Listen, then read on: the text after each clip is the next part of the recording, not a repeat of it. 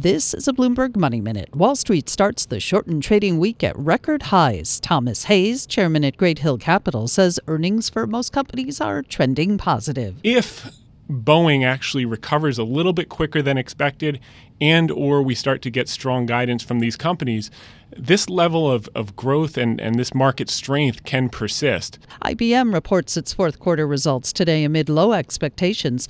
Although mainframe upgrades may boost its systems businesses, overall sales growth is expected to remain weak. Wall Street will be looking for guidance on the impact of last year's acquisition of Red Hat on IBM's bottom line. Also today we get quarterly results from Netflix, United Airlines, and TD Ameritrade. And Elon Musk SpaceX is one great leap closer to its first crewed flight for NASA. That's after a test showing it could successfully abort a mission after takeoff. Musk is also CEO of Tesla. He says he's pretty fired up about SpaceX progress. Denise Pellegrini, Bloomberg Radio.